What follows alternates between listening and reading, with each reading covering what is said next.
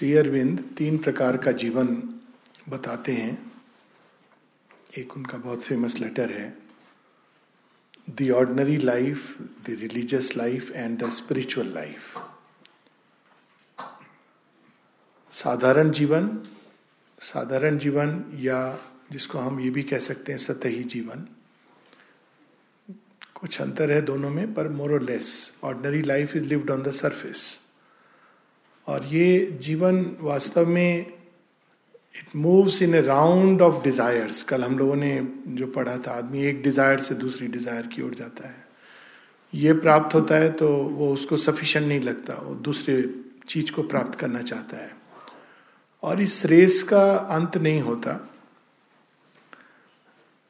एक एक बार एक हमारे डॉक्टर मित्र थे हार्ट स्पेशलिस्ट हमारी ब्लॉक में थे, पास में उनका चेम्बर था। तो एयरफोर्स की बात है। और वो एक दिन आए और उन्होंने कहा कि मुझे एक बड़ी समस्या है। मुझे लगता है कि मैं टाइप ए पर्सनैलिटी से सफ़र करता हूँ। टाइप ए पर्सनैलिटी होती है जो बहुत एम्बिशियस लोग होते हैं। एग्रेसिवली एम्बिशियस और बहुत क्रिटिकल होते हैं दूसरों के। इमोशनली कई बार कोल्ड हो जाते हैं और they suffer from heart attacks it's known thing. It does not mean that everybody who has, suffers from heart attack is suffering from type A. We should not get into that logical fallacy. कई बार हम reverse logic use करते हैं खैर तो उन्होंने कहा कि मेरी एक समस्या है कि जब मैं कार लेके सड़क पे निकलता हूँ तो जैसी मेरे आगे कोई कार होती है तो मुझे समस्या होने लगती है मैं चाहता हूँ इसको ओवरटेक करूँ तो मैंने कहा कि ठीक है आप ओवरटेक कर लीजिए उसमें प्रॉब्लम क्या है this just to make a person more conscious he said नहीं, उसके बाद दूसरी कार हो जाती है सामने. कारों का सिलसिला चलता रहता है। बहुत टेंस हो जाते हैं ड्राइव करते हुए, क्यों? क्योंकि ओवरटेक करनी है। ये एक एग्ज़ाम्पल है कि डिजायर्स का अंत नहीं होता। जब ये हम लोग सोचते हैं शुरू में कि अब ये प्राप्त हो जाएगा तो हम सुखी संतुष्ट हो जाएँगे। पर शायद इसीलिए जो मृग मरीचिका की कहानी है रामायण में उसके कई गूढ़ संकेत भी हैं लेकिन ए, एक संकेत जो हमारे टेक होम पॉइंट हम लोगों के लिए है। अभी उसके मैं आध्यात्मिक सत्य में नहीं जा रहा हूँ। एक एक रेगुलर लाइफ के लिए प्रैक्टिकल एक उसमें एग्ज़ाम्पल है कि जब हम मृग मरीचिका का पीछा करते हैं जो स्वर्ण मृग है ही नहीं इस भूमि पर तो जो प्रकृति जो हमारे साथ है, जो हमारी शक्ति है, वो कहाँ चली जाती है? वो धीरे धीरे इन द लैंड ऑफ़ दियासुरा ये इसका गुणतम रहस्य नहीं है। So I am resisting myself into getting into that वो बहुत ही अद्भुत है ये कहानी। लेकिन जब पीछा करते हैं, हम उसके पीछे भागते हैं तो धीरे धीरे हमारी प्रकृति का हरण हो जाता है। कौन उसको चुरा लेता है? वो ओरिजिनली तो डिवाइन सेंस से जन्मी है। डिवाइन प्रयोजन से जन्मी है लेकिन उसके ऊपर असुर की स्टैम्प पड़ जाती है किडनैप कर लेता है। और फिर उसको वापस लाने के लिए towards the true self towards the true nature एक बहुत बड़ी युद्ध अंदर में युद्ध और साथ में अग्नि परीक्षा प्योरिफिकेशन की प्रोसेस उससे गुजरना पड़ता है। ये एक, एक संकेत है एक लेवल पर रामायण की स्टोरी का। तो ये साधारण जीवन है जिसको हम सब कुछ जानते हैं समझते हैं और हम सोचते हैं कि ये हमारा जीवन है, परंतु हम वास्तव में एक दास होते हैं उसमें। We are like a slave और इस जीवन का जो शीर्ष है हाईएस्ट पॉइंट शेरविंद बताते हैं कि ऑर्डनरी लाइफ का जो हाईएस्ट पॉइंट है, वो है मॉरेलिटी नैतिकता। तो नैतिकता has nothing to do with spiritual life but it is a high point of ordinary life अगर साधारण जीवन ही जीना है तो एक मॉरल एक मॉरल से भी अधिक एथिकल दोनों में एक मूलभूत अंतर है। मॉरल जीवन में जो आपका लोकस ऑफ़ कंट्रोल है, बाहर होता है। समाज या कोई शास्त्र निर्णय करता है कि क्या अच्छा है, क्या बुरा है, क्या उचित है, क्या अनुचित है। ये हम लोग अपने अंदर सब लोग कहते हैं कि ऐसा करना चाहिए, ये अच्छा है। तो हम कहते हैं हाँ ये अच्छा है। हमने उस पर कोई अपने विवेक को अप्लाई नहीं किया। और उसके कारण देखिए कितने सारे इश्यूज़ आते हैं। कुछ दिन पूर्व बात हो रही थी, किसी ने कहा कि बच्चों को माता पिता की बात हमेशा माननी चाहिए। तो मैंने कहा हाँ तो फिर तो ब्राइट बर्निंग सही है। इसका लॉजिकल कंक्लूजन तो यही है अगर माता पिता की बात हमेशा और हर सरकमस्टेंस में माननी चाहिए तो जो ब्राइट बर्निंग करते हैं और जो ऑनर किलिंग करते हैं, वो तो सही कर रहे हैं, क्योंकि वो तो यही कहेंगे कि हम माता पिता की बात मान रहे हैं। तो ऑब्वियसली इट इज़ एब्सर्ड किंतु कई लोग बिना अपनी विवेक को अप्लाई किए हुए शास्त्रों में कोई बात लिखी है, उसके अनुसार जीवन जी रहे हैं और वो सोचते हैं कि वो स्पिरिचुअल लाइफ जी रहे हैं। It's a very ordinary life इसके अंदर विवेक नहीं है। वास्तव में ये एक विवेकहीन जीवन है। क्योंकि किसी भी बात को हमें अप्लाई करने के पहले हमारे ही अंदर एक एक कसौटी है उससे उसे अप्लाई करना चाहिए और उसको जागृत करना चाहिए। श्री अरविंद कहते हैं विवेक विवेक इतना इंपॉर्टेंट है। विवेक विचार हमारे आ, हमारी भारतीय सभ्यता सनातन धर्म का एक हिस्सा रहा है। किसी भी स्क्रिप्चर को हम ब्लाइंडली नहीं एक्सेप्ट करते हम उसकी गहराई में जाते हैं अपने विवेक को अप्लाई करते हैं। तो फिर भी साधारण जीवन का एक हाई पॉइंट है मॉरलिटी और उसके आगे एथिकल एथिकल उससे भी अच्छा है। एथिकल में आपका इनर सेंस है। और ये इनर सेंस बड़े सुंदर ढंग से शेयरविंद अपने एक बहुत उनका शुरू का ऐसे है। ऐसे नहीं है प्ले है। अट्ठारह वर्ष की उम्र में उन्होंने एक प्ले लिखा है, जो प्लेटो के प्ले की तरह डायलॉग है डायलॉग फॉर्म है, करीब साठ एक पेज का है। उसमें अन्य अन्य करेक्टर्स हैं, उसका नाम है harmony of virtues it's amazing उसको पढ़ के लगता ही नहीं है कि कोई अठारह वर्ष का बच्चा इंग्लैंड में बैठ करके ये प्ले लिख रहा है। It's a dialogue between some British boys and some teenagers Indian teenager और वो डिसाइड uh, कर रहे हैं कि हम एक्शन जो हम करते हैं उसके पीछे क्या क्या चीज़ होनी चाहिए क्या प्रिंसिपल होना चाहिए। और करते करते वो अंत में बड़ा सुंदर उसका शेरविंद एक निष्कर्ष निकालते हैं। It is the sense of beauty जो हम मिस करते हैं लाइफ में मॉरल मापदंड बाहर होता है एथिकल मापदंड हमारे अंदर होता है सेंस ऑफ़ द ब्यूटी ये कार्य सुंदर है, असुंदर है? ये भावना सुंदर है, असुंदर है? ये विचार सुंदर है, असुंदर है? तो सौंदर्य बोध हर लेवल पे। माता जी जे कहती हैं कि it is the work of the asura जिसने हमारे अंदर सौंदर्य बोध को समाप्त कर दिया। यहाँ तक कि हम व्यक्ति की पहचान स्पिरिचुअलिटी की पहचान, जितना शायद मैला कुचैला कपड़ा पहने और वो नेल्स के ऊपर सो रहा हो व्यक्ति शिप्रा नदी के तट पर होता है ना वो मेला अर्धकुंभ। इट इज़ अमेजिंग कि जहाँ एक और, जब हम माता लक्ष्मी का वर्णन करते हैं, अनेकों गहनों से, अनेकों सुंदर ड्रेस और इवन श्री कृष्ण का जो वर्णन है गीता में अनेक अद्भुत दर्शनम, कैसी कैसी मालाएँ हैं, कैसी कैसी परफ्यूम्स हैं नेचुरल उनके अंदर से निकल रही हैं। वो कहाँ से हम लोग इन चीज़ों को वर्शिप करने लगे? और इसको हम पहचान, जो एक रंग का कपड़ा पहन रहा है, और जितना कम पहन रहा है, उतना बड़ा साधु है। It's almost like a fashion show for God से it is nothing to with spirituality पर इसको एथिकल सेंस को अवेकन करना ऑर्डनरी लाइफ में बहुत ज़रूरी है। और ये ये मैं समझता हूँ इसका एक बहुत ही व्यापक रोल है। बच्चों के अंदर भी ये अवेकन करना चाहिए। Even external physique sense of the beauty surroundings में ड्रेस सेंस में मैचिंग में कॉम्बिनेशंस में, हर चीज़ में it's a very beautiful aspect फिर वो इनर लाइफ में शेरविंद महालक्ष्मी की उपासना ऐसी तो कहते हैं। वो कहते हैं, कैसे महालक्ष्मी की उपासना होती है? उनको क्या प्रिय है? Beauty and harmony in thoughts and feelings beauty and harmony in life and surroundings तो महालक्ष्मी की पूजा वो पुराने दिन थे जब आप घंटा लेके बैठ गए, मंदिरों को कितना गंदा कर दिया और हमने कहा, हमने पूजा कर ली. The new way of life is to worship the divine by growing the gods within जो कल हम लोगों ने पढ़ा। किसी भी देवता को पसंद नहीं है गंदगी। गंदगी तो असुर का स्वभाव है। नेल्स के ऊपर सोना, पीड़ा देना शरीर को, कष्ट देना, तख्ते पर सो जाना, ईंट लगा के नीचे। These are all आसुरिक forms of tapasya जो हम देखते हैं रावण ने की हिरण्य कश्यप ने की। Obviously they are not our ideals so ये एक साधारण जीवन है। ये सब साधारण जीवन के अंदर है। फिर एक शेरविंद कहते हैं next level of life is religious life religious life में व्यक्ति को कहीं ना कहीं ये भाव होता है कि इंट्यूटिव सेंस होता है कि कुछ तो है मेरे परे, मेरे सीमित जीवन के परे कुछ तो है, जो शायद मैं नहीं जानता, लेकिन है एक विश्वास है अंदर में।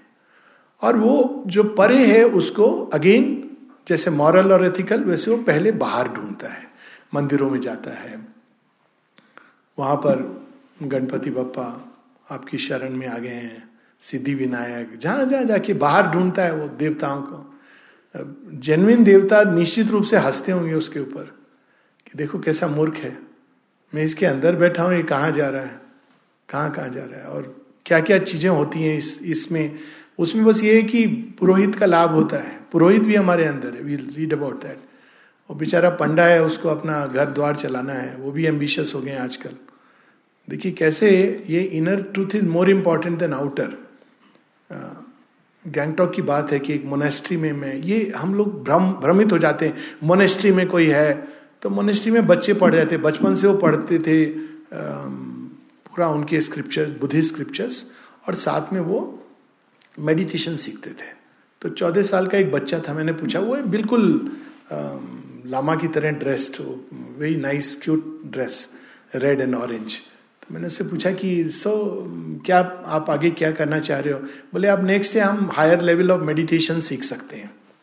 तो आई सेड वेरी गुड तो क्यों सीखना चाह रहे हो? आप हायर लेवल ऑफ़ मेडिटेशन देखिए अगर इसी पर हम रुक जाएँ तो बड़ी इंप्रेसिव बात है ना कि एक चौदह साल का बच्चा हायर लेवल ऑफ़ मेडिटेशन सीखना चाह रहा है। तो उसने कहा नहीं उसमें हमारे प्रोस्पेक्ट अच्छे हो जाते हैं। तो मैंने कहा क्या प्रोस्पेक्ट बोले अमेरिका में हम लोग कुछ लोग पिकअप किए जाते हैं अमेरिका में मोनेस्ट्रीज होती है वहाँ जाने के लिए। तो जिसने हायर लेवल ऑफ़ मेडिटेशन का कोर्स किया है, वो वहाँ पे सिलेक्ट किया जाता है। अगर आपने वो नहीं किया है तो you will not be selected I am telling you something first hand which I have experienced और यही चीज़ आजकल होती है। आप higher level of meditation courses करके आप टीचर बन सकते हो। आप ब्लेसिंग्स दे सकते हो लोगों को। I had a very strange, I, I, really I am telling you, few days back, I got a strange email कि आलुकदा आपने कहा था मुझे कि ये सब कोर्स में पैसे दे के जाने की कोई ज़रूरत नहीं है अभी पढ़ाई लिखाई करो लेकिन I went into the course अब ब्लेसिंग्स का कोर्स तो मैं तो खुद रियलाइज़ किया कि मेरे मैं खुद को ही ब्लेस नहीं कर पा रही हूँ और इतने कन्फ्लिक्ट्स मेरे कन्फ्लिक्ट्स और बढ़ गए हैं मैं क्या करूँ? आपने ठीक कहा था, अब क्या करूँ? मैंने कहा पढ़ाई करो अभी। अभी कोर्स मेरे जो दस हज़ार रुपए चले गए, I say don't worry about it just you'll so you know why because it also is like a feather in the cap है ना? इट्स एक तमगा आपने, हमने, जैसे डिग्रीज होती थी पहले बी एम ए अब हमने ये कोर्स कर लिया एडवांस लेवल के हम ट्रेनर हैं। No this is nothing to with spiritual life this is actually not even religious life this ordinary life ambition जो हमारे साधारण जीवन में होते हैं, अब हम उनको स्पिरिचुअल कॉन्शियसनेस के द्वारा सेटिस्फाई कर रहे हैं। Let's look at it straight in the face without adding colour to it ये ज़रूरी है, क्योंकि माता जी कहती हैं एक जगह do not touch spirituality if you have the least trace of ambition in you स्वामी बनने की चाह, गुरु बनने की चाह, ये सब चीज़ें एम्बिशन है। इसको अगर हम देख नहीं पाएँगे तो आगे बढ़ नहीं पाएँगे। और ये कॉमन है। दुकान बहुत इजली क्योंकि आजकल ये सेल्स आजकल बाबा जी sales times have changed sir we have to be careful कि हम किस लिए जा रहे हैं। रिलीजियस लाइफ क्या होती है? आमतौर पर कोई है हमसे परे, लेकिन वो क्या कर करता है हमारे लिए? वो हमारे फ़ायदे के लिए बैठा हुआ है। मंदिर में है, हमने चढ़ावा दे दिया, प्रसाद दे दिया, अब वो हमारे गुलाम हो गए।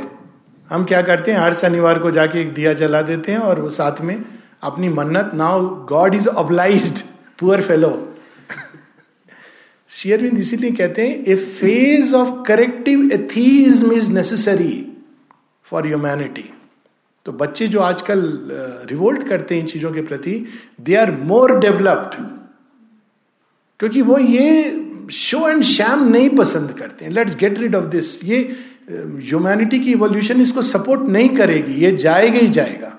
एक लिमिट के आगे ये खत्म होने वाला है। तो ये आश्रम में भी शुरू में एडवांस साधक, कौन ज़्यादा बड़ा साधक है, ये सब जगह होती है जी, ये प्रॉब्लम तो शेयरविंद ने तो बड़े सुंदर ढंग से कहा कि there are no advance sadhak share लेकिन उनके because Mother is doing the sadhana in all लेकिन एक डिसाइपल था, उसने बड़े ह्यूमरसली कह दिया there are only two advanced sadhaks one is Mother the other is Sri Aurobindo. A beautiful way of putting it. पर हो जाता है अभिमान वो ईगो के इतने रूप हैं।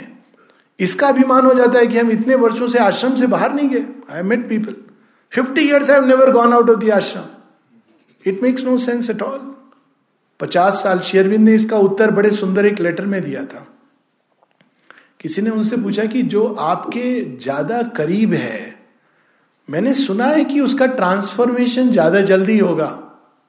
जो रोज आपके पास आपके रूम में रहते हैं। तो शेयरविंद ने कहा in that case my desk should be the first one to be transform मेरी डेस्क जो है सबसे पहले। It is not a question of हम कितने नज़दीक हैं बाहर से भगवान के। पंडा, कोई ज़रूरी नहीं कि वो ज़्यादा डेवलप्ड व्यक्ति है, उससे भी शास्त्रार्थ करना चाहिए, प्रश्न उठाने चाहिए। वो कुछ भी कह दे, उसको हम स्वीकार कर दें। रिलीजियस लाइफ ऐसी होती है ना। बाबा जी हैं, उनके सामने कुछ बोलो नहीं।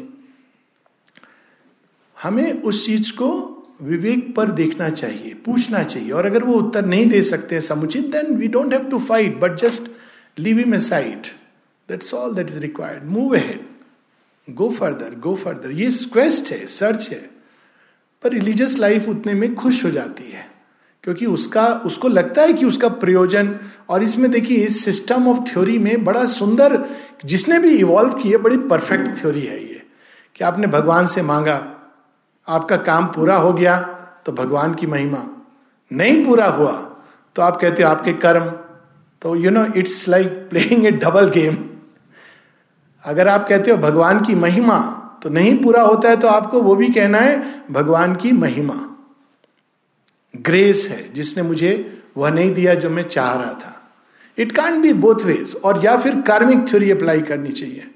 कि हमने कोई पाप किया था पुण्य किया था वो तो बहुत ही एब्जर्ड है। लेकिन in belief systems so religion is like a belief system जिसको पैशनेटली uh, बेचा जाता है। ये ओरिजिनल सनातन धर्म नहीं है आई मस्ट क्लैरिफाई ये आज उसका एक डिग्रेडेड रूप है जो टूटना चाहिए और टूट रहा है। ये टूटेगा ये नहीं टिकेगा ज़्यादा दिन। लेकिन इसको हम रिलीजियस लाइफ को मानने लगते हैं। कम से कम उसमें एक हाई पॉइंट है। जैसे ऑर्डनरी लाइफ में high point is moral and ethical की गुड एंड बैड एक एक भाव। Though ultimate truth is not that but एक सेंस है कि एक प्रगति का। Good is better than bad एक some something is there which makes us make some choice so religious life में एक सेंस है कि हमारे इस सीमित जीवन और दायरे के परे और भी शक्तियाँ हैं। जिनको हम भिन्न भिन्न नाम देते हैं, देवता, दानव, असुर, गंधर्व, इत्यादि इत्यादि। और हम उनके संपर्क में आते हैं और भगवान और देव और असुरों का युद्ध चलता है, उसकी छीट हम लोगों के ऊपर पड़ती कभी कभी बहुत अच्छा भी होता है वो प्रयाग में बन गया ना वो, जहाँ महाकुंभ होता है। देवता और असुर क्या कर रहे थे? आपस में झगड़ा कर रहे थे। नॉट वेरी गुड पीपल झगड़ा कर रहे थे कुंभ के लिए। उस कलश के अंदर अमृत था। तो झगड़ा कर रहे थे। Little just imagine the scene children fighting over nectar of immortality तो झगड़ा करते करते वो कुछ बूंद, लेकिन ये भगवान की लीला देखिए कि असली में real issue was not about devta and asura at all पर उनके झगड़े के कारण कुछ ड्रॉप्स गिर गए ज़मीन के ऊपर। तो that is the place which is called as Sangam it's that is the origin क्योंकि वहाँ नेक्टर ऑफ़ इमोर्टेलिटी के कुछ ड्रॉप्स पड़े। ना this is symbolic story not the outer one but we don't go into the symbol पर religion में symbols बहुत हैं। जो रिलीजन का एक हायर फॉर्म है जो केवल मंदिरों तक सीमित नहीं है आ, लेकिन उसके अंदर एक संकेत है। तो अगर कोई तैयार है तो वो उस संकेत को ढूँढने लगता है। तब वो देखता है कि वास्तव में हनुमान कौन है? वानर सेना कौन है? एक रेस्टलेस वाइटल हमारे अंदर है, जो बंदर की तरह है। और उसका कल्याण तभी हो सकता है जब वो स्थिर हो। स्थिर होने के लिए भगवान की सेवा, एक उच्च उच्च कर्म, इत्यादि इत्यादि। So there are many many levels of religion लेकिन उसका जो उच्चतम रूप जो रिलीजन का है, वो है एक सिंबॉलिक स्टोरीज को लिटरली नहीं लेना चाहिए, उस पर झगड़ा नहीं करना चाहिए जैसे कुछ लोगों ने जब अपोलो लैंड किया था मून पर तो हमारे गाँव में एक चौपाल बिछ गई थी, जिसमें बहुत हीटेड डिस्कशन चल रहा था कि ये तो हो नहीं सकता कि वो मून के ऊपर अमेरिकन गए हों लॉजिक क्या थी शिव जी के सिर पर मून है have been a privy to this discussion incidentally. And I found both these things absurd. Intuitively ये तो ये नहीं हो सकता, ये शिव जी के सर पे मुँह है वो रियल है। लेकिन ये दोनों कहानियाँ, ये कुछ कुछ कुछ तो है जो हम नहीं समझ पा रहे पर ये डिस्कशन हो रहा था। And people were cursing the American कि वो उस समय anyways India was not align to America तो ये था कि अमेरिकन देखो झूठ बोलते हैं। शिव जी के सिर पे कैसे जा सकता है अपोलो अब वो मून की जगह अब हो गया शिव जी का sir. Whereas moon is a symbol of the spiritual mind spiritual consciousness Shiva ji सदैव उसको अपने ऊपर धारण किए हुए हैं। और स्पिरिचुअल कॉन्शियसनेस जो कि परफेक्ट कॉन्शियसनेस नहीं है perfect consciousness is the sun the supermental truth consciousness इसलिए that is waxing and waning बड़ी सुंदर कहानी है शिव पुराण में। It is waxing and waning ये हम सबके अनुभव है, जो स्पिरिचुअल लाइफ में जाते हैं। कि पीरियड्स होते हैं जब सब कुछ अच्छा हो रहा है एस्पिरेशन है, अनुभव उतर रहे हैं पीस है, सब कुछ है। It is the waxing phase of the moon बढ़ रहा है। फिर वो एक फुलनेस पे राउंडेड फुलनेस पर वो राउंडेड फुलनेस सुपरामेंटल परफेक्शन की फुलनेस नहीं है। वो एक स्पिरिचुअल परफेक्शन है। लेकिन वो लास्ट नहीं करेगा। वो धीरे धीरे धीरे धीरे करके क्षय होगा उसका। लेकिन because Shiva is there the absolute उसका पूर्ण क्षय कभी नहीं होता। यही उन्होंने बूंद दी है चंद्रमा को कि तू मृत्यु को प्राप्त नहीं होगा। ये मेरा वरदान है। सच ए ब्यूटिफुल स्टोरी लेकिन अगर उसको हम बाहर से पढ़ें तो फिर वो द्वंद्व शुरू हो जाते हैं।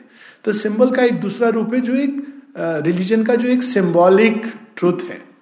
Already it takes us little more deeper लेकिन सिंबल्स भी माता जी हमें बताती हैं हायर माइंड मानव मन के ठीक ऊपर एक मन है, जो ट्रुथ को एक सिंबॉलिक रूप दे देता है। और इसके लिए कोई ज़रूरी नहीं कि हम रिलीजन के थ्रू जाएँ।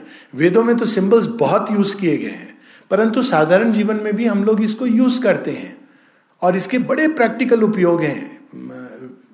Even practical things like meditation अब लोग कहते हैं मेडिटेशन किस पर करें? अब कोई व्यक्ति है जो भगवान को नहीं मानता। You don't have to pick up a symbol आप समुद्र है। मेडिटेट कीजिए समुद्र की विशालता पर। या आकाश है जिसमें अनेकों नक्षत्र हैं। मेडिटेट ऑन दैट तो आप जब मेडिटेट उस पर करते हैं तो क्या हो जाता है? मेडिटेट करके किसी सिंबल पर आप एक समय आता है जब सिंबल के हम पार चले जाते हैं। जब हम उस सिंबल में जो ट्रुथ छिपा है उसके साथ आइडेंटिफाई कर लेते हैं। और जब हम आइडेंटिफाई कर लेते हैं उस ट्रुथ के साथ तो हमें एक आहा फीलिंग एक आहा एक्सपीरियंस उसकी रियलिटी पता चल जाती है। तो समुद्र की पीछे क्या छिपा है? वास्टनेस डेप्थ तो अगर हम उस पर मेडिटेट करते हैं तो कुछ समय बाद हमारे अंदर एक वास्टनेस और डेप्थ जागृत होने लगती है। It's a very simple thing या आकाश के ऊपर जब हम मेडिटेट करते हैं तो वास्टनेस एंड डेप्थ वो एक नया डायमेंशन शुरू होता है हमारे जीवन में। नहीं तो ईगो का जीवन बहुत नैरो जीवन होता है। क्रैम्ड अप होता है। लोग सफ़र करते हैं। ये ओरिजिनल बीमारी है, जिसका नाम है ईगोटाइटिस ईगोआइटिस उसका कोई इलाज नहीं है। उसका सच में इलाज नहीं है और उसके कारण बाकी रोग जन्म लेते हैं। डिज़ीज़ एजेंट्स होते हैं, जिनका नाम है एक्सेसिव डिज़ायर एक बैक्टीरिया है। तो उसको हम कह सकते हैं ईडी e दूसरा है एम्बिशन सब ईगोआइटिस के ओरिजिनल बीमारी है, उसके उसके बाद फिर हमारा जीवन क्रैम्ड अप होने लगता है। हम सफ़र करते हैं अंदर में। Suffering originally comes from ego and ignorance and its result desire we may not understand it but even physical suffering comes from that and if somebody knows how to get rid of this original illness और at least loosen it's not then the suffering is much less, even in the same situation, same circumstance. हमें बाहरी परिस्थितियाँ नहीं suffer करवाती हैं। This is our smallness of consciousness तो symbol के पीछे ट्रुथ को पकड़ना। अब हम ऑलरेडी एक स्टेप आगे जाने लगते हैं। Philosophical systems belief systems religious systems ये हेल्प हो सकते हैं, ये एक ट्रैप हो सकते हैं। जो इस तरफ़ है, साधारण जीवन में उनके लिए एक हेल्प हो जाती है कि चलो कुछ तो है, इसलिए किसी को डिस्टर्ब नहीं करना चाहिए। अपना अपना विश्वास है। लेकिन ये ट्रैप हो जाते हैं जब आपको इसके परे जाना है। ये सारे जितने भी आप किसी भी स्पिरिचुअल लाइफ को देख लीजिए, वो ये कहेंगे कि ये scripture help scripture trap Shri Krishna कितने सुंदर ढंग से कहते हैं ना, शब्द ब्रह्म अतिवर्तते गो बियॉन्ड द शब्द ब्रह्मन। वेदवाद की बात करते हैं। They are very beautiful indications पर अगर हम स्क्रिप्चर को अल्टीमेट समझ लेते हैं, जैसे कल वो बात हो रही थी तो वो ट्रैप हो जाता है हमारे लिए। कितना भी बड़ा, शेरविंद स्वयं अपने सिंथिस ऑफ़ योग में बताते हैं कि कितना भी ग्रेट स्क्रिप्चर क्यों ना हो, उसका बहुत बड़ा रोल हो सकता है हमारे जीवन में। और होता है बहुधा। एक लंबे समय तक वो हमें हेल्प करता है। एक स्क्रिप्चर दूसरा स्क्रिप्चर कई स्क्रिप्चर्स बट हमें उससे भी नहीं बंधना है। Because truth lies beyond the word in the silence of the infinite word एक वेहीकिल है, और इसका भी देखिए प्रैक्टिकल कितना वो है। वर्ड एक एक केवल एक वेहीकिल है, जैसे ऑब्जेक्ट्स और इमेजेस सिंबल्स हैं वर्ड एक वेहीकिल है। वेहीकिल मतलब वो एक गाड़ी है या एक पात्र है।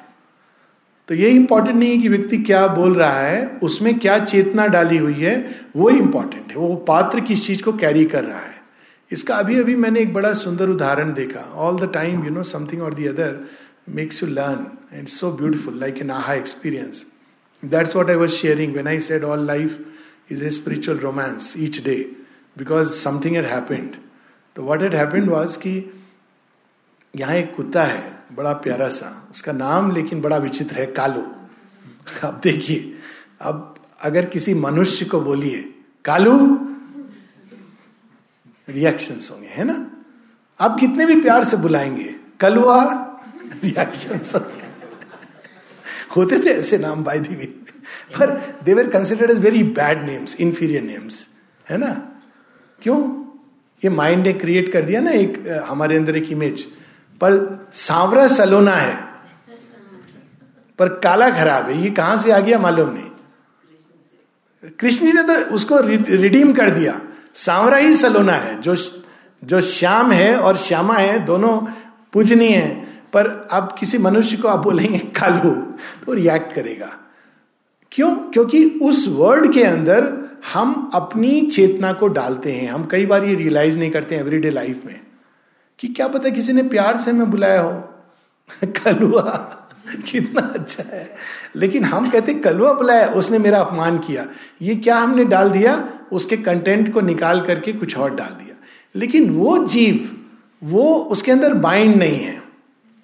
तो वो क्या करता है? वो वर्ड के पीछे जो कॉन्शियसनेस है, उसको डायरेक्टली रिसीव करता है। जब उसको बोलते हैं कालू तो वो देखता है कि वो प्यार से बुलाया जा रहा है। तो इट कैन रिसीव डायरेक्टली लेकिन हम लोग उस ट्रुथ को नहीं जान पाते क्योंकि माइंड ऑल द टाइम उसके अंदर अपना प्रोजेक्शंस डालता जा रहा है, डालता जा रहा है। ये कठिनाई होती है शेयरविंद को पढ़ने में। कई लोग बोलते हैं कि समझ नहीं आ रहा, माँ ये ऐसा क्यों कह रही हैं? माँ ने भी कभी कभी ऐसी राइटिंग्स हैं कि they are literally mind blowing जो बड़े कन्वेंशनल और ट्रेडिशनल लोग होते हैं, उनके सिर की सारी नसें हिल जाती हैं या फिर बल्ब जल जाते हैं। आपको एक उदाहरण दे रहा हूँ मैं। जब किसी ने एक वेजिटेरियन कांग्रेस हो रही थी वर्ल्ड वेजिटेरियन कांग्रेस तो ने माता जी से एक मैसेज पूछा। माता जी ने कुछ नहीं दिया। तो उन्होंने मैसेज किसी डिसाइपल योग्य डिसाइपल भी होते हैं ना माता जी के जो ज़बरदस्ती कहीं मैसेज देने के लिए। जैसे कुछ लोगों ने राधा कृष्णन जी की बुक पे आप फॉरवर्ड लिख दें शर्विंद रिफ्यूज्ड। तो because it was all rehash stuff it was nothing original in it तो anyways that's a different story so उन्होंने uh, माता जी से फिर याद दिलाया, उस डिसाइपल ने कहा, माँ तो को तो मैसेज देना चाहिए तो इसकी वो हो जाएगी। तो उन्होंने फिर कहा, माँ, एक मैसेज आपके पास मैंने देने को दिया था तो आपने दिया नहीं उसके ऊपर मैसेज तो माँ मैसेज देने के पहले डिसाइपल से चर्चा कर रही है आपने। कहती, मैं क्या मैसेज दूँ? मेरे अंदर जो मैसेज आ रहा है देने के लिए, वो मैं दूँगी तो ये सब परेशान हो जाएँगे।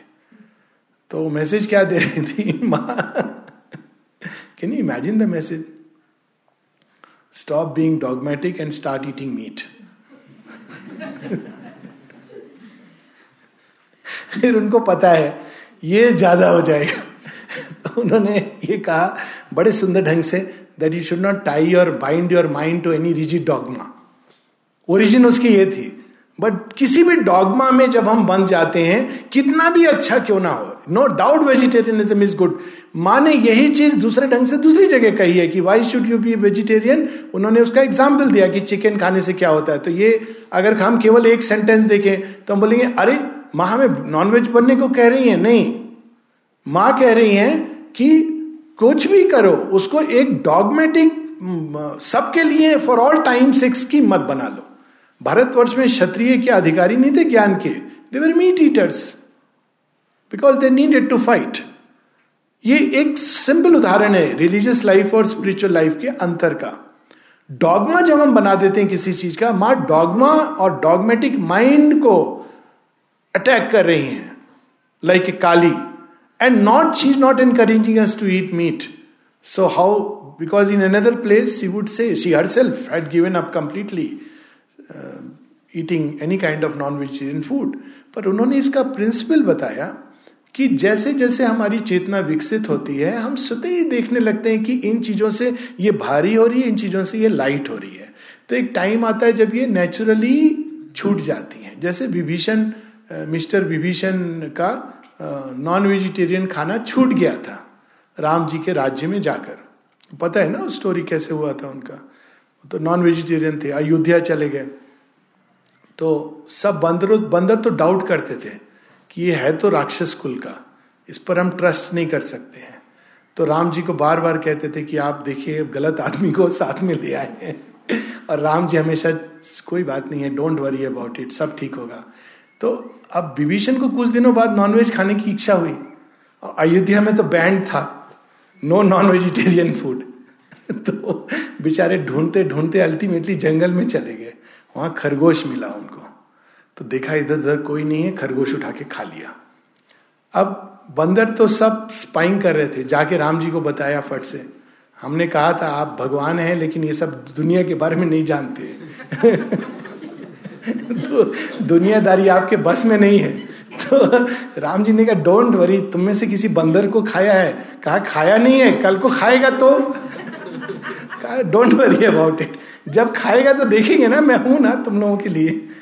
फिर, खैर, कुछ महीने बाद फिर विभीषण भैया को मन किया, पहुँच गए।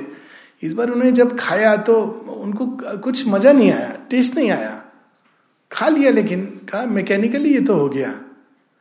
फिर और कुछ महीने, फिर वो सारा प्रक्रम फिर से हुआ। फिर कुछ महीने और चले गए, फिर उनके मन में बहुत इच्छा हुई। इस बार खाया तो बहुत वॉमिटिंग होनी शुरू हो गई। तो विभीषण ने कहा live in the in Rome and to as the Romans do अब मैं अयोध्या में रहने लगा हूँ। जब लंका जाऊँगा, तब नॉनवेज खाऊँगा। यहाँ वेजिटेरियन ही खाना अच्छा है। तो ये कैसे करते हैं भगवान? ये वृत्तियाँ छूट जाती हैं हमारे अंदर से। ये नहीं कि हमको एफर्ट नहीं करना चाहिए, पर जैसे जैसे चेतना का परिवर्तन, आध्यात्मिकता में बाहर से ज़्यादा अंदर पर ज़ोर है। रिलीजियस लाइफ में रूल्स एंड रेगुलेशंस है। बहुत पहले एक नया नया बीबीए से निकल के 22 नहीं 24 साल 25 साल उम्र थी। I'd gone to a place जहाँ पे एक पूरा सेक्ट है उनका और दे वांटेड कि तुम भी इनिशिएशन ले लो, नाम ले लो। मैंने कहा, मेरा कोई इंटरेस्ट नहीं है बिकॉज़ मुझे ये whole idea of nirvana and mukti बहुत मुझे सेल्फिश चीज़ लगती है। तो उन्होंने कहा, नहीं, आप जानते नहीं, आप अधिकारी हो। तुमने कहा, कैसे आपको पता है? कहते, आप नॉन वेजिटेरियन नहीं खाते और स्मोकिंग ड्रिंकिंग नहीं करते हो, ये हमारी मेन रिक्वायरमेंट है। आई सेड ऑलरेडी आप आधे सत्संगी हो। I was literally you know I said this very reassuring but I have smoked and I have drunk so I don't think अभी पुराने पाप खत्म होने दो पूरी तरह। द पॉइंट इज़ ये बाहर के rules and regulation this is not the authentic spiritual life we may do all things correct according to the rule book and yet not be spiritual spiritual life कहाँ से शुरू होती है? माँ बड़े सुंदर ढंग से बताती है। ये किसी गुरु जी के पास जाकर कोई कोर्स करके, कोई टेक्निक सीख कर नहीं शुरू होती है। माँ तो यहाँ तक कहती है किसी ने पूछा मेडिटेशन और राजयोग की टेक्निक्स के बारे में?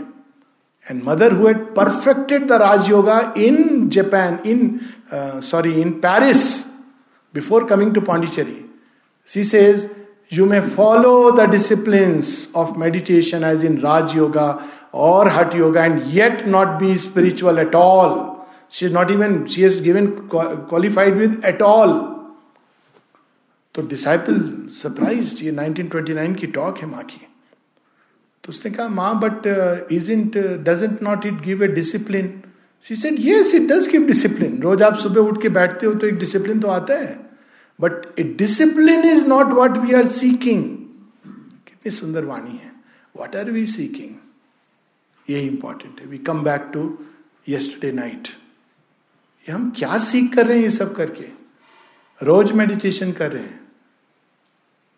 ये सब जगह ये सिस्टम हो जाता है। People go sit for meditation fix timings even in ashram we fix timings for meditation people go but that's not the issue few days back I saw someone sitting at the samadhi and meditating meditating under inverted commas suddenly got got up and कोई बात, थोड़ी सी दो minute बात हो रही थी, उठ करके ऐसे गया।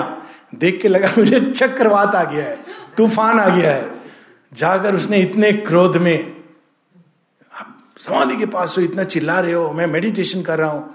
माने ये ये उदाहरण दिया हुआ है। Some people come out of their meditation completely unchanged just as they were जैसे पहले थे, वही क्रोध लेकर बाहर आते तो वो व्यक्ति भी कोई कम नहीं था। उसने कहा, तुम क्यों गुस्सा हो रहे हो? मैंने कहा, वाह। Two sided it's it's very amusing दो तरह के लोग संसार में होते हैं। एक जो आपको ये सिखाते हैं कि हमें कैसा बनना चाहिए। बहुत कम है। और एक जो ये सिखाते हमें कैसा नहीं बनना चाहिए। वो भी शिक्षक हैं, वो भी गुरुजन है, प्रणम्य है, क्योंकि वो हमें सिखाते हैं। हमें कैसा नहीं होना चाहिए। ये भी इंपॉर्टेंट है ना एक मेजर अच्छा ऐसा क्योंकि ऑब्जेक्टिवाइजेशन हो जाता है ना तो आप, भैया, मैं कहीं ऐसा ना हो जाऊँ। कहीं कल को मेरे अंदर भी ऐसा क्रोध ना आ जाए तो ऐसा असहिष्णु ना बन जाऊँ, ऐसा इंसेंसिटिव व्यक्ति ना बनूं। नहीं, भगवान मुझे इससे बचाना। तो पता चलता है ना कि इस चीज़ से मुझे बचना है। इस व्यक्ति जैसा नहीं बनना है। तो ये ये रिलीजियस लाइफ में आउटर रूल्स होते हैं इनर लाइफ में, लेकिन प्रारंभ होती है इनर लाइफ नहीं spiritual life in the true sense inner life will talk about it later spiritual life the deeper life ये प्रारंभ होती है with the birth of aspiration जहाँ एस्पिरेशन है, वहाँ स्पिरिचुअल लाइफ है। कोई व्यक्ति किसी गुरु के पास नहीं गया, किसी से मंत्र नहीं लिया, किसी से दीक्षा नहीं ली कोई किताब नहीं पढ़ी। होनोलुलु के जंगल में बैठा हुआ है या एमेजोन के अंदर वो जाकर के देख रहा है जीव जंतु को, पर उसके अंदर हृदय में कुछ चल रहा है। वेग एस्पिरेशन संसार क्या है? ऐसा नहीं होना चाहिए। सौंदर्य क्यों नहीं है इस संसार में? माधुरी क्यों नहीं है? आनंद क्यों नहीं है? जन्म है तो उसके साथ मृत्यु क्यों जुड़ी है? प्रेम है तो घृणा में क्यों बदल जाता है? एक प्रारंभ होता है। स्टार्ट इट में aspiration in its deepest sense need not express in words but because man is a mental being शुरू में ये वर्ड्स का रूप लेता है। इसीलिए बड़ा सुंदर एक वर्ड है इंग्लिश में question question comes from quest प्रश्न है। क्यों? क्योंकि अंदर में एक खोज है। जो खोज कर रहा है वही प्रश्न करेगा। इसके अंदर खोज नहीं है, वो प्रश्न नहीं करेगा। So it start from quest तो क्वेस्ट जहाँ शुरू होती है। तो कहीं पर भी ये व्यक्ति कैसी भी ड्रेस पहने हैं, कैसा भी बाहरी जीवन है जगन मदाई कुछ पता नहीं कैसा उसका बाहर रत्नाकर है, अंगुली माल है, हमें पता नहीं उसके अंदर क्या चल रहा है। लेकिन वो अंदर में स्पिरिचुअल लाइफ उसके पक्के तैयार हो रही है। बाहर से नहीं दिख रहा। संसार में दो प्रकार के अंडे भी होते हैं। एक जो केवल कच्चे खा जाता है व्यक्ति या बॉईल करके, क्यों? उसके अंदर कुछ नहीं होता। वो संसार का भोजन बनते हैं। और दूसरा, जो दिखते तो एक जैसे हैं कैलोरी वैल्यू भी सेम होती है, लेकिन उनके अंदर कुछ चल रहा होता है। और वो है formation of a little chick aspiration भी वैसी ही है, वो हमारे अंदर वो चल रही होती है। और वो बहुत रूप लेती है। सब में अलग अलग that's why not to spiritual life are the same religious life में टेंडेंसी होती है यूनिफॉर्मिटी की। सब लोग एक जैसा करें। जो नहीं कर रहा है, वो गलत है। आउटकास्ट हो जाते थे पुराने समय। आश्रम की अद्भुत बात है कि हर किसी को अपने ढंग से इस लाइफ को एक्सप्लोर करने का माता जी ने फ्रीडम दी है। अद्भुत है। कोई ये नहीं पूछता, आप कैसे कपड़े पहन रहे हो, आप कब मेडिटेशन पे आते हो कलेक्टिव मेडिटेशन में जाते हो कि नहीं जाते हो नथिंग पर ये मान लिया जाता है कि अगर आप हो तो कहीं ना कहीं आप इनर लाइफ को अपने ढंग से लीड कर रहे हो। That's what is important so ये रिलीजियस लाइफ यूनिफॉर्मिटी की तरफ़ जाती है और जितना अधिक वो यूनिफॉर्मिटी की तरफ़ जाती है, उतना अधिक वो सेल्फ डिस्ट्रक्टिव होती जाती है। ये भी हम लोग आज देख रहे हैं। तो we should not worry about things like ISIS it is a path toward self destruction ये हो नहीं सकता। बहुत समय तक ये चीज़ नहीं चल सकती है। ये आने वाले भविष्य की मानसिकता बिकॉज़ इवोल्यूशन होगा ही होगा, वो इसको रिजेक्ट कर देगी, तोड़ देगी। एंड बिकॉज़ मदर एंड शुभिंदु न्यू द फ्यूचर इसलिए उन्होंने वाइडनेस प्लास्टिसिटी और फ्रीडम के आधार पर आश्रम की स्पिरिचुअल लाइफ को स्थापित किया है। और ट्रुथ के ऊपर। इसलिए कई लोग जब बाहर से देखते हैं तो उनको नहीं समझ आता है कि कैसे ये आश्रम के लोग हैं। नॉर्मल कपड़ा पहनते हैं, नॉर्मल खाना खाते हैं, नॉर्मल जीवन जीते हैं। सिनेमा भी होता है सैटरडे को। कुछ तो निषेध होना चाहिए। हाँ निषेध है। बहुत कठिन चीज़ निषेध है। सबसे बड़ा निषेध तो ईगो का निषेध है। वो हर समय आता है बार बार सामने। तो ये इट्स नॉट अबाउट एक्सटर्नल ये एक अंदर का जीवन है जो एस्पिरेशन के साथ जन्म लेता है। और जब एस्पिरेशन का जन्म लेता है तो वो एस्पिरेशन जिस दिशा में जाएगी, बड़ा सुंदर एक पत्र शेरविंद का है mere mental seeking is not enough when you have the aspiration the guide will appear हमको इसकी चिंता नहीं करनी है, इस गुरु के पास जाए, उसके पास जाए। We don't have to worry the guide will appear कितना अद्भुत वाणी है गाइड विल अपियर हाँ। That's why we are coming to that actually the guide will appear guide is not just something external पूरी इस दुनिया में जो जिसके अंदर एस्पिरेशन जागी हुई है ना the whole world will come as a teacher why because he is the क्या कहते हैं, भगवान को एक नाम है उनका वर्ल्ड टीचर जगन्नाथ। जगत गुरु जगत गुरु एक व्यक्ति एम्बॉडी कर सकता है उस ट्रुथ को, पर वो तो जगत गुरु है, कहा नहीं है? जैसे अभी मैंने बताई ना, वो बात बात में उन्होंने मुझे कलवा से कुछ सिखा दिया। तो ज्ञान दिया ना, भगवान नहीं दिया। थोड़ी कोई अपने आप आया। देखा मैंने कहा अच्छा ये बड़ी अच्छी बात है। हम लोग कितना कंफ्यूज करते हैं वर्ड्स के अंदर मीनिंग डाल देते हैं। ये तो भगवान का, भगवान, क्योंकि जगत गुरु तो सब जगह है। जब हमारे अंदर जिज्ञासा से भी अधिक अभिप्सा जागृत होती है तो जगत गुरु हमारे सामने प्रकट होते हैं, अनेकों रूप से। दत्तात्रेय, हमारे हमारे इसमें है ये स्टोरीज दत्तात्रेय से किसी ने पूछा था तो उन्होंने कहा, ये हमारे तो मेरे तो चौबीस गुरु हैं। उन गुरुओं में कैन यू इमेजिन एक मधुमक्खी गुरु। मधुमक्खी can be A Guru. Then एक गुरु हार्लेट, एक वैश्या, गुरु कैसे हो सकती है? क्या सिखाया उसने?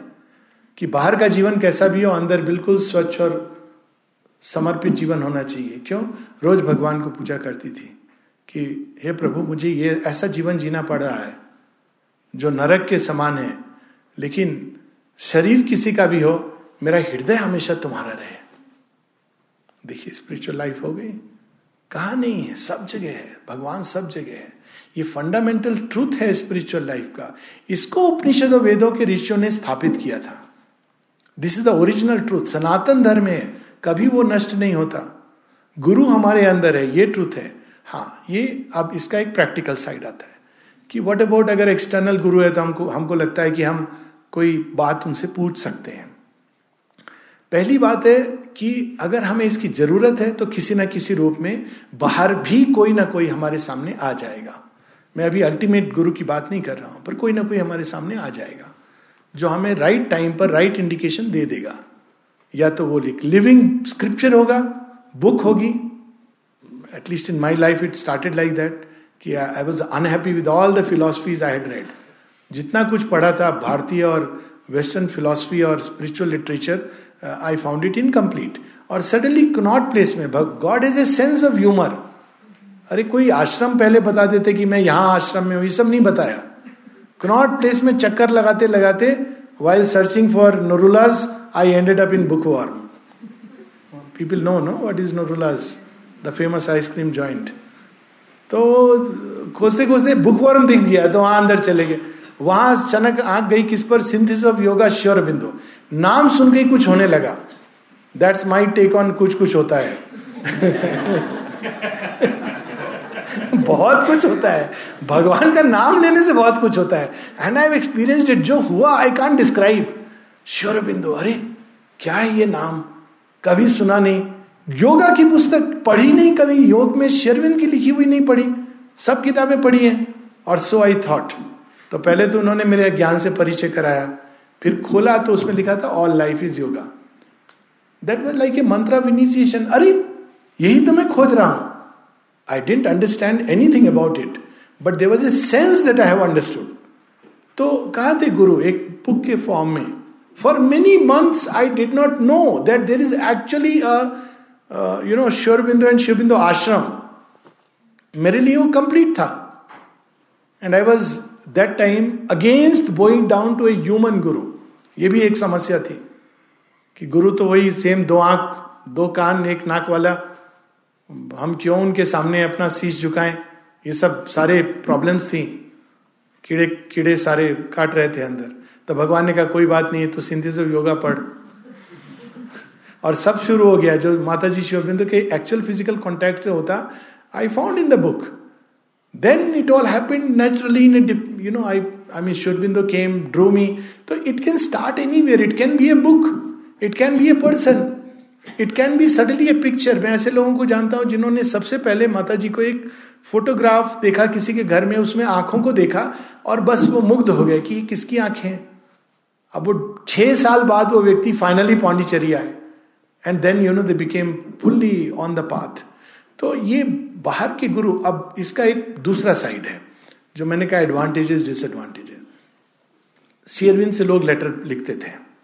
और ये हम लोग अक्सर पूछते हैं कि we can write and get a reply है ना? Because that's what we want a physical guru for but look at the problem Sri Aurobindo को एक ही प्रश्न, ऐसे से डिसाइपल है जिन्होंने जो बार बार लिख रहे हैं। और ये शेयरविंद की महिमा है कंपैशन है कि वो बार बार उत्तर दे रहे हैं। अलग अलग एंगल से यहाँ तक कि कहते कितने वर्षों से मैं तुम्हें यह बात बता रहा हूँ। भगवान कुछ भी कह दें, बुद्धि वही समझती है जितना उसको तैयार है।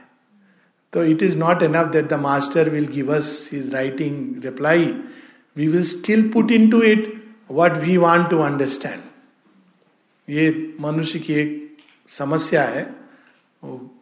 ओरिजिनल स्टोरी जो थी, जो दुर्वासा ऋषि की कि दुर्वासा ऋषि गए लेक्चर देने के लिए। और लोगों के मन में लेक्चर सुनने का कोई इंटरेस्ट नहीं था। एक प्रश्न था, कंस का राज्य कब खत्म होगा? दैट्स ऑल नई पॉलिटिकल पार्टी चाहिए। ये सत्तर साल का एक करप्ट रूल हो गया। Now we want a new government तो दुर्वासा ऋषि बोल के चले गए कि कृष्ण जी भी वहीं थे। उन्होंने कहा, बोलना नहीं मेरे बारे में। Don't talk about me Durvasa Rishi ने अपने क्रिप्टिक ढंग से कह दिया वहाँ पे। उन्होंने कहा कि जब जब कोई बच्चा कानी उंगली पर पर्वत उठा लेगा, समझना कंस का राज्य खत्म हो गया। चले गए। तीन ग्रुप में बढ़ गए लोग। एक ने कहा, दुर्वासा जी के कहने का मतलब था, चीज़ें ऐसी ही चलती रहेंगी। थिंग्स विल नेवर चेंज ऐसे लोग लेते ना, श्री अरविंद का सुपरमेंटल ट्रूथ ये होगा नहीं। क्योंकि कानी उंगली पर बच्चा कैसे उठाएगा पर्वत? वो बेचारे सराफत में ये नहीं, हमको डिसार्टन नहीं करना चाहते थे तो एक ऐसी कंडीशन लगा दी जो होगी नहीं। ये है मेटीरियलिस्ट ये हो नहीं सकता। कहा उन्होंने एक सत्य है, लेकिन मेटीरियलिस्ट उसको इम्पॉसिबिलिटी डिनायल इसमें समझ लेता है। जब आप मेटीरियलिस्ट को बोलोगे oh divine is so wonderful हाँ हेलुसिनेट किया है साइकेट्रिस्ट को दिखा लो। क्योंकि वो नहीं समझ पाएगा उसको। दूसरे लोग बैठ के डिस्कस करने लगे। कहा, ये अर्थ पे पॉसिबल नहीं है। हेवन में सुना है कि ये सब कर्तव्य होते हैं। वहाँ पे बच्चे लोग उठा सकते हैं पर्वत को। तो उनका कहने का मतलब था, दुनिया में ये नहीं होगा, जब मर जाओगे तो स्वर्ग लोक में जाके कंस का राज्य खत्म हो जाएगा, क्योंकि ना कंस रहेगा, ना कंस का राज्य रहेगा। तो ये थे रिलीजनिस्ट अदर वर्ल्डली तीसरे लोग बैठे हुए थे ग्रुप में, उसमें बच्चे थे। बड़े लोग नहीं थे। बड़े लोग तो बहुत बुद्धिमान होते हैं ना, उनकी ये बच्चों ने कहा, यार, पढ़ाई लिखाई छोड़ते हैं लेट अस डू एक्सरसाइज बीच में कृष्ण के चारों तरफ़ बच्चे बैठे हैं। तो कृष्ण जी पूछते क्यों एक्सरसाइज क्यों करोगे? वो दुर्वासा ऋषि ने कहा था ना, क्या पता मैं ही वो बच्चा हूँ जो उठा ले। मैं असली चीज़ तो अब एक्सरसाइज करो, दूध, घी, मक्खन खाओ। क्या पता मैं ही डिस्टाइंग मेसिया हूँ, जो उठाने वाला हो। दुर्वासा ऋषि तो गलत नहीं बोलेंगे ना। तो ये बच्चों की these are the Sri Aurobindo's children who take it for granted Sri ने कहा है, सच है। अब हमें क्या करना है, वो हमें बताइए। कसरत करनी है प्लेग्राउंड चलो let's go to playground physical transformation होना है बॉडी के ऊपर ज़रूरी है। Let's go oh everybody does you know सत्य गार्ड देवो यू विल सी इट बड़े हो के पचानवे साल के लोग भी करते हैं, बड़े मज़े में करते हैं, बड़ा मज़ा आता है और बड़ा अंदर में वो भी होता है। तो ये अजीब बात है कि ये this is the third level तो बात वही है, गुरु लिख तो देंगे चिट्ठी। जो I am talking of the real guru. अब कृष्ण जी की कैसी ऐसी बातें हैं, कितनी सारी। लोग गीता, जो साक्षात उनका वरदान है, पढ़ के कैसे कैसे इंटरप्रिटेशन लगाते हैं। एक गीता है जो जैंस हैज़ इंटरप्रेटेड की, ये तो नॉन वायलेंस की है। गांधी जी ने भी उसको नॉन वायलेंस के ऊपर बना दिया स्क्रिप्चर पूरा सिंबल बना दिया। गीता में कोई रियलिटी नहीं, सब सिंबॉलिक है। वो रियल लाइफ सिचुएशन में, फिर कुछ लोग उल्टा, Gita is about violence Russia terrorism को एनकरेज करेगी। ये एक दूसरा एक फितूर है दिमाग में। Shri Krishna is telling us what he is seeing is telling us the reality just as it is and in every day life ना वो नॉन वायलेंस की पुस्तक है, ना वायलेंस की पुस्तक है। हमारा माइंड उसके अंदर अपना मीनिंग डाल रहा है। Gita bids us to rise to something else जैसे माता जी कह रही हैं go beyond good and evil इसलिए वो अद्भुत है। What is beyond good and evil beyond good and evil is the word the will of the Lord learn to listen to that will follow that command वो command scripture में नहीं है। यही भूल कर देता है जब व्यक्ति की हम भी ये भगवान के लिए काम कर रहे हैं। स्क्रिप्चर में नहीं है वो. Learn to obey the will of the Lord beyond good and evil that is the beauty of Gita जगह जगह पर ये आता है. Beyond good and evil that is the true spiritual consciousness तो श्री कृष्ण हमको, अब पुस्तक तो वही है. संस्कृत के पंडित भी हैं. लेकिन वो ये बात नहीं बताते बाकी सारी चीज़ें उसमें से निकलती हैं गीता में से. पर गीता एंड में भी अल्टीमेटली वो क्या कहती Gita where does it take to the high peak of glory सर्व धर्मान परित्यज्या माम शरणम प्रजा even what you regard as your own swadharma your own highest good abandon it surrender it at my feet let me move you as my flute और as my chakra and I do with you what I want to do with you so again the problem of a living guru can also be a problematic thing उसका एक और दूसरा side है। श्री अरविंद और माता जी rarely किसी को एक कमांड देते थे।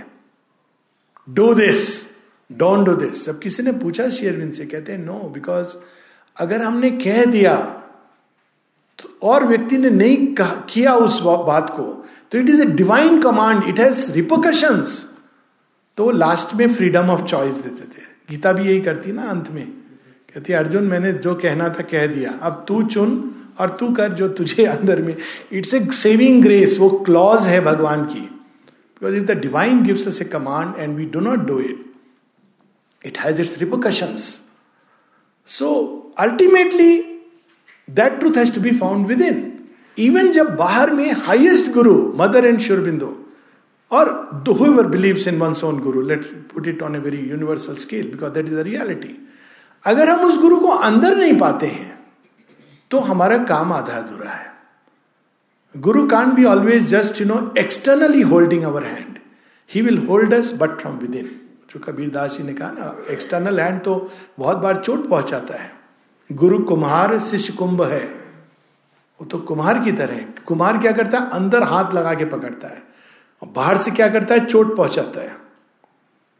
क्योंकि उसको शेप करना है, वेसिल को। तो उसी प्रकार से गुरु अंदर है और बाहर जब हमें गुरु मिलते हैं तो जितनी शीघ्रता से हमें उनको अपने अंदर प्राप्त करना चाहिए। शेयरविंद सिंथिस योग में that we must find the master within us then life becomes easy and the path becomes smooth but if you have not found the master within us then always there be confusion doubt जैसे कई लोग अभी, अब माँ Sherwin तो नहीं है, अब हम क्या करें? लेकिन जिसने अंदर में माँ शेरविंद को पाया हुआ ऐसा कभी नहीं बोलेगा। कहेगा, आप क्या वाणी बोल रहे हो? मुझे तो समझ नहीं आ रहा कि माँ शेरविंद नहीं है। आप कैसे कह रहे हो?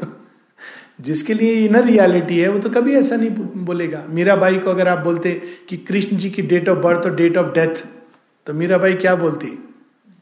You are a fool because Krishna is eternal वो अजन्मान अविनाशी, अनंत, अगोचर, जिससे काल भी डरता है। तो उस इनर रियलिटी को हमें पाना है।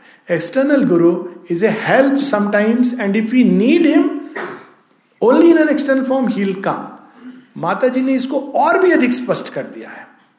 माँ ने कहा है what does the guru do for us she says he connects he connects our nature and our consciousness to the Lord ये काम करते हैं।